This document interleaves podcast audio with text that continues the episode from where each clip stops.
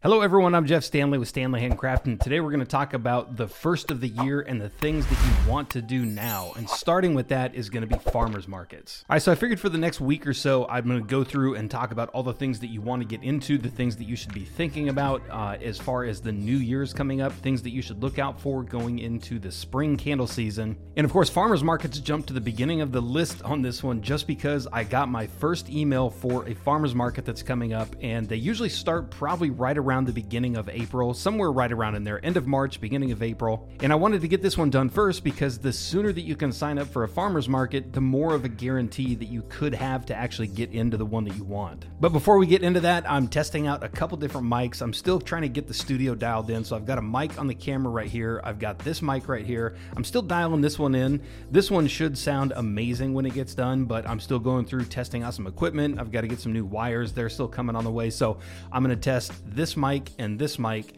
and uh, we'll see which one does better for today's video. All right, so like I said, I just got my first email yesterday in the email, and it came up and it was for a farmer's market that I applied to last year. I didn't get in, but as the year kind of went on, they actually emailed me through the year and said, hey, we've got some open spots. And obviously it was because a lot of people just weren't showing up to the farmer's market. Some of the vendors just couldn't get in there.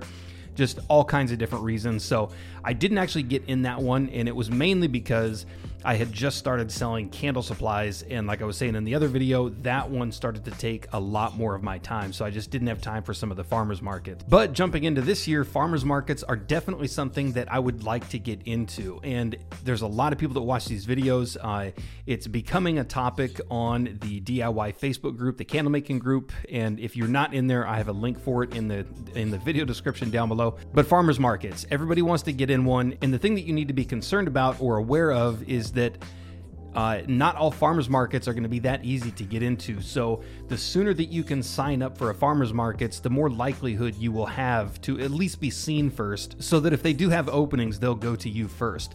Uh, now for the farmers market email that I just got yesterday, I'm going to need to go through, I should have done it yesterday, but I'm still kind of on the fence about uh, getting into this farmers market or if I even want to, but I think I'm going to go ahead and submit my application, and it's like a twenty dollars fee to get into this one. So I think I'm going to submit my application just so that I have have it in there and I can say yes or no down the line. But this is one of those things that you want to start paying attention to right now, because Uh, there's only so many vendors that they let into farmers markets. And that's not going to say all of them, but the good farmers markets uh, or most farmers markets that I've been to, they only allow a certain amount of vendors. So they only have one, two, or three, uh, depending on the size, maybe three or four of any type of vendor. So whether or not you sell jewelry or candles in our case, they only allow a couple vendors in there. And this is exactly what you want to look out for. You don't want to get into a vendor show where you're going to show up and there's a potential audience of maybe maybe four or five thousand people, and they've got fourteen candle vendors in there.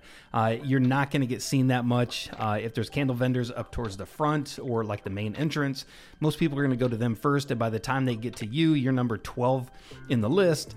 Uh, you're not going to get many sales. So you definitely want to look out for a farmer's market that has limited spots available uh, available for vendors. And you want to make sure that you sign up for these right now. And the reason you want to sign up for them right now is, again, they only allow a certain amount of people in there. So they want to fill these up as quick as possible. They want to get guaranteed slots in there so that they can basically go through and plan. Because a lot of these places, uh, they rent out buildings or they rent out parks.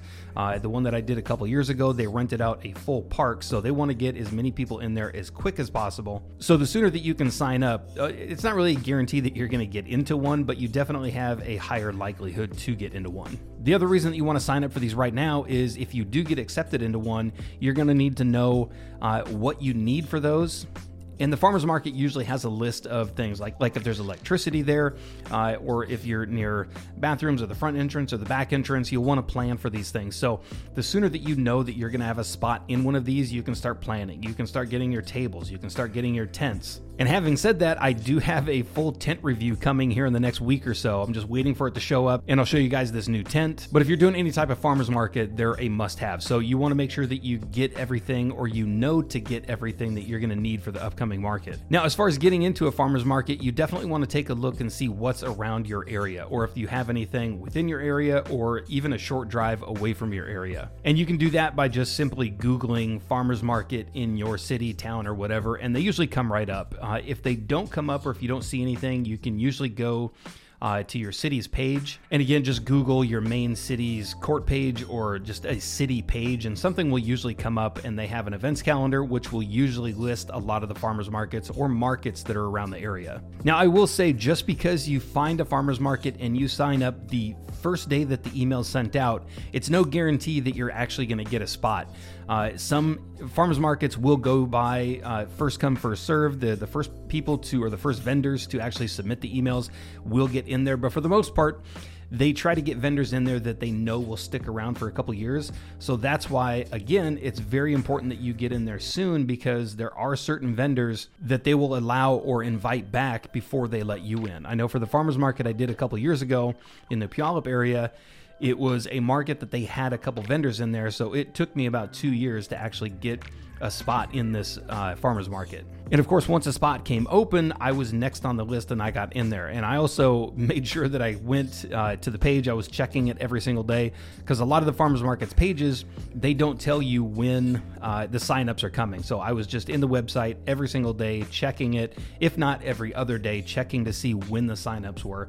And as soon as the website said that vendor applications were open, I went ahead and submitted it to kind of help guarantee my spot if they had another opening. Now, if you do end up on a farmers market page that doesn't really list anything, uh, I would go through some things to look out for. Is go through and kind of see what kind of vendor event it is, or a farmers market it is, and they usually have a farmers market or a vendor list that'll show you everybody that's been in there for the last couple of years, so that you can kind of plan around that. I know when I did my first one, I went through their vendor directory list, and I just started reaching out to some of the other vendors, uh, something that was kind of close to me, like bath bombs or jewelry or something like that, and started to ask them like how big the the crowd was, what was the what was the audience like that kind of came through there, and see if they had anything that they could give me as far as like demographics, who's coming through, uh, the days and weekends to maybe stay away from. And by that I mean, if it's a day like one hundred degree weather, how many people show up, or if it's a rainy day, how many people show up, because a lot of these events and farmers markets, you can kind of pick and choose which dates you go to. And of course, when it comes to candles, the really hot days you might want to stay away from, and that's exactly what I did with a lot of these. Anytime it was near one hundred degrees or over one hundred degrees, which was only a weekend or two for us in the Seattle area, I tended to stay away from those just because I didn't want my candles out in the hot sun sweating. And it was also a time where a lot of people didn't really show up to the farmer's market, so I really wasn't missing anything. All right, so that's pretty much it with this one. Uh, I will go through and do a kind of a full farmer's market checklist if that's something that people want. So if you'd like to know what to look for Uh, when it comes to farmers markets, please let me know in the comment section down below, and I'll do another video that'll go through and I'll talk about everything that I take. And of course, if there are things that you take or are things that are an absolute must when you go to a farmers market, please let us know in the comment section down below, and I'll go ahead and add that to the next video. And like I said earlier in the video, a lot of people are already talking about this, or they're beginning to talk about it more now that it's the beginning of the year. And that's the discussion on farmers markets in the D I Y candle making group over on Facebook. So if you're not a member there, I've included a link in the video description down below. So go ahead and jump over there, jump into the conversations that are already going, and you, you can and you can ask a lot of people who have been doing the farmers markets for years what they take or what they would look out for, kind of what scents to take, what products to stay away from maybe. And also in the next couple of weeks, I'm going to be talking about a bunch of different things now that it's the beginning of the season, and kind of get a jump on the spring and summer candle season. So I'll be doing a few videos over the next couple of weeks just talking about things to look out for, maybe supplies to kind of stock up on, and some other things that you can do for your candle business as we start to take a little bit of a sales dip over the next several months. All right, so I hope that video was helpful. If I missed anything, please let me know in the comment section down below, and I'll try to update that and bring that into the next video. And of course, if you liked the video, give it a thumbs up, hit subscribe, and also hit the bell notification if you want to be notified of when these videos actually hit YouTube. But for now, that's it. And please let me know if you got into a farmer's market. Please let me know in the comment section down below how quickly you jumped on it and if you got into one. And we'll see you in the next video.